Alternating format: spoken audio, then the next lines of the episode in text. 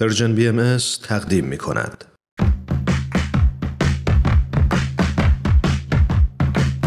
نقطه سرخط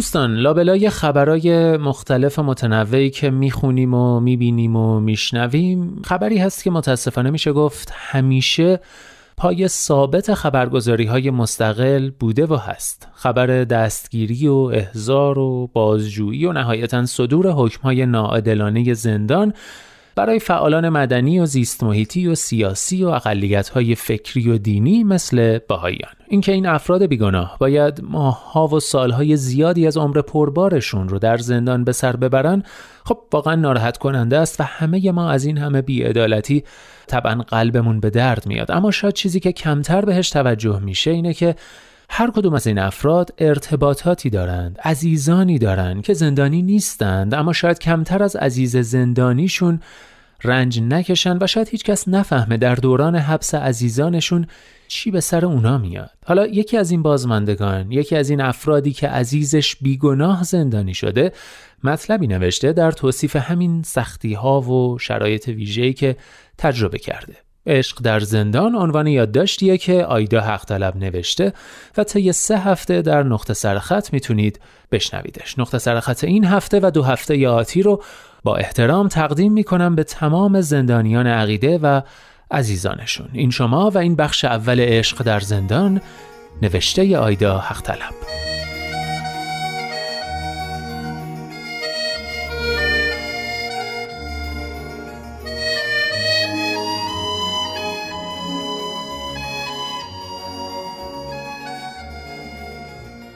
وقتی کسی که دوستش داشتم برای اجرای حکم به زندان فراخوانده شد برای اولین بار در زندگی بیست و چند سالم احساس ناتوانی محض را تجربه کردم. اولین بار بود که چیزی را آنچنان با تمام وجود می‌خواستم اما کاری از دستم بر نمی آمد تا قبل از آن حتی دست نیافتنی ترین آرزوها و خواسته هایم با برنامه ریزی و تلاش و پیگیری دست یافتنی شده بودند اما انگار وقت آن بود که یاد بگیرم خواستن همیشه هم توانستن نیست.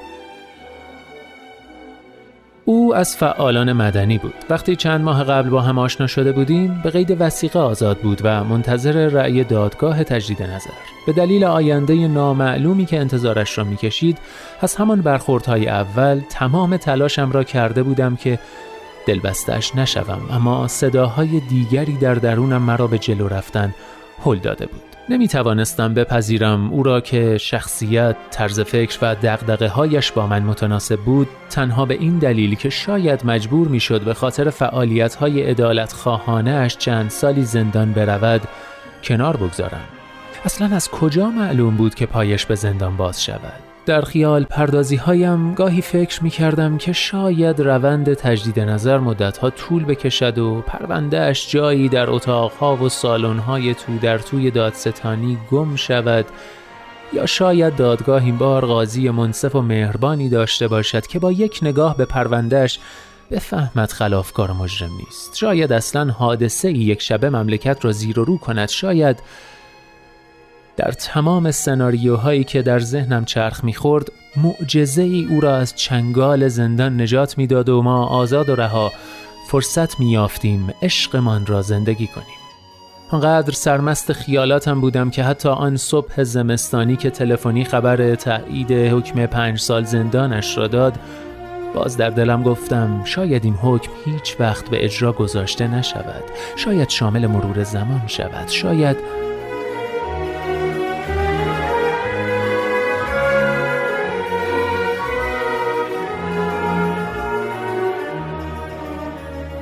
احزاریه‌ای که چند هفته بعد به دستش رسید همه خیالاتم را نقشه براب کرد. به او 20 روز مهلت داده بودند تا خودش را برای اجرای حکم به اوین معرفی کند.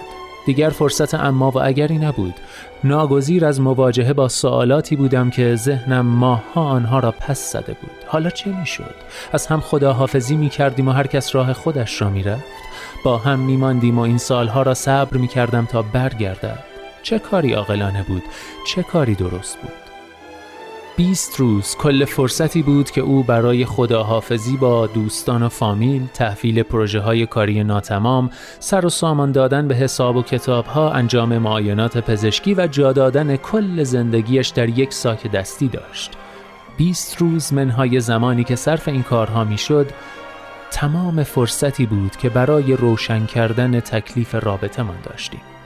تصمیممان چه برای با هم ماندن و چه برای جدا شدن تصمیم سختی بود. آنچه وضعیت را پیچیده می کرد ماهیت نوپای رابطه من بود. هرچند احساساتمان درگیر شده بود اما می‌دانستیم که شناخت کافی از هم نداریم و زود است که تصمیم های بلند مدتی برای آینده بگیریم از طرفی دیگر در همان زمان کوتاهی که از آشناییمان میگذشت آنقدر هر دو ارتباط رهایی بخش و کم نظیری را تجربه کرده بودیم که دلمان نمی آمد بدون دلیل قانع کننده ای به داستان پایان دهیم اما آیا زندان رفتن دلیل موجهی محسوب می شد؟ آن بیست روز صبح و شب این سوال را دوره می کردم. او انصاف نمی‌دید که تمام آن سالهایی که قرار بود داخل باشد من منتظر بمانم و معتقد بود که شاید تجربه زندان از او آدم کاملا متفاوتی بسازد. می گفت در این سالها فرصت آشنا شدن با افراد زیادی را خواهم داشت و عاقلانه نیست برای کسی که فقط چند ماه هست میشناسمش پنج سال صبر کنم او می گفت و می گفت من اما می خواستم خودم شرایط را بسنجم و تصمیم بگیرم. شرایطی که البته هرچه بیشتر سعی می کردم با عینک واقع بینی آن را درک کنم برایم وضوح کمتری می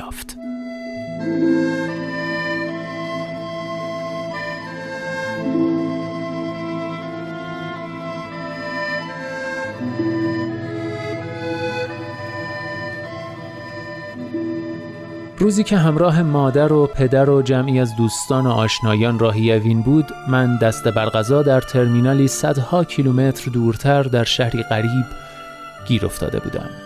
بغز داشتم و قلبم بسیار تندتر از همیشه می‌زد. از آنجا که حتی فرصت یک خداحافظی معمولی هم از ما دریغ شده بود بیش از پیش از روزگار دلخور بودم. شب قبل تا خود صبح از راه دور مشغول صحبت بودیم. در نهایت پس از روزها و هفته ها بالا و پایین کردن و حرف زدن و بیخوابی های بسیار به این نتیجه رسیده بودیم که تصمیم خاصی نگیریم و به خودمان احساساتمان و شرایط جدیدمان زمان بدهیم و در عمل ببینیم آیا می‌توان از راه دور و از پس دیوارهای زندان رابطه را ادامه داد یا اینکه محدودیت های موجود خود به خود در طول زمان صورت مسئله را پاک خواهد کرد.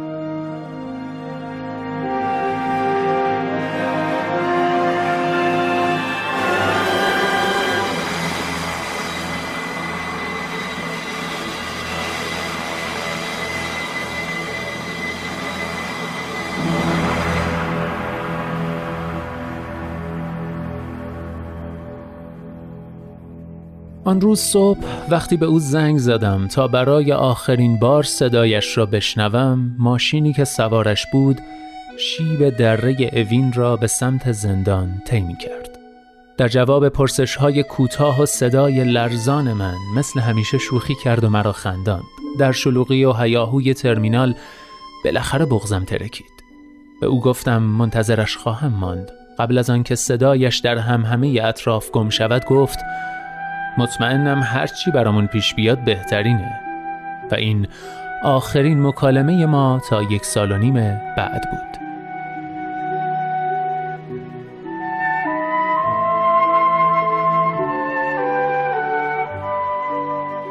رفتنش نه تنها او بلکه من و البته رابطه من را وارد دنیای جدیدی کرد. گویی به سرزمینی ناشناخته مهاجرت کرده بودیم سرزمینی با زبان و قوانین و فرهنگی متفاوت که حالا باید دوست داشتن و عشق ورزیدن را از نو در جغرافیای آن یاد می گرفتیم در سرزمین جدید زندانبان بود که قوانین را تعیین می کرد. واقعیت روزمره رابطه ما را حالا تصمیم های کوچک و بزرگ او شکل می‌داد. اینکه آیا می توانیم صدای هم را بشنویم یا نه؟ چقدر می توانیم با هم صحبت کنیم؟ از چه چیزهایی می توانیم حرف بزنیم؟ آیا اجازه داریم که یکدیگر را ببینیم؟ هر چند وقت یک بار تحت چه شرایطی با حضور چه کسانی؟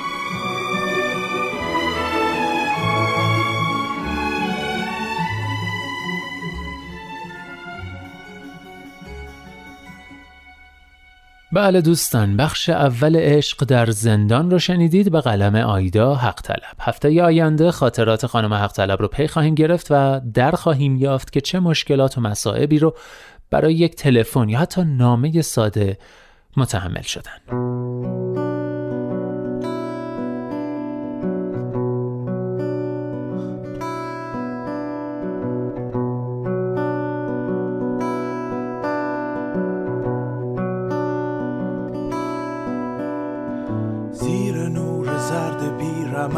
ساز می‌زنم. با توی فرضی بلند حرف می‌زنم. بی هوا بی گدار بی حساب بی کتاب. بین شیش خورده ها قدم می‌زنم. نوک پا نوک پا نوک پا نوک پا. تا یه دونه تیز ریز از این لاشه ها. درد و داد و زخم و خون و نه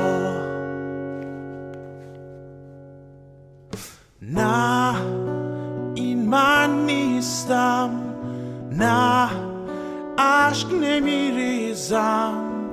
نه این من نیستم. از زخم و خشم سرریزم نه من گرگ نیستم. من شکار بلد نیستم.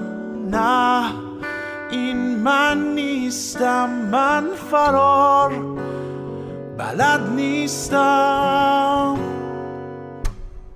مثل یه خونه میمونم بعد زلزله. تو سرم بارو تو بنزینه و شوله از هرچی درد و دله می‌کنم فرار.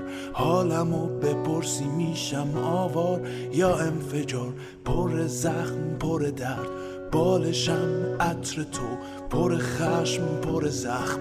تو سرم فکر تو با من شکست خورده حرف می‌زنم از فهم برگشتن تو.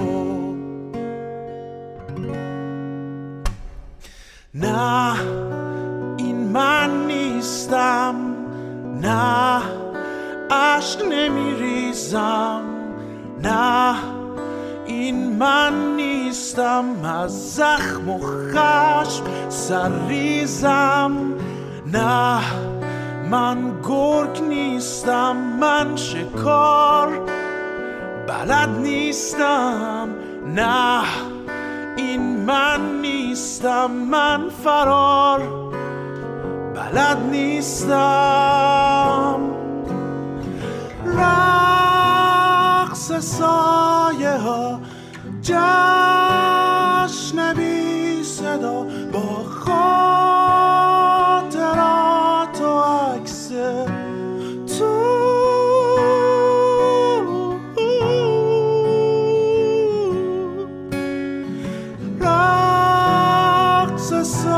سایه ها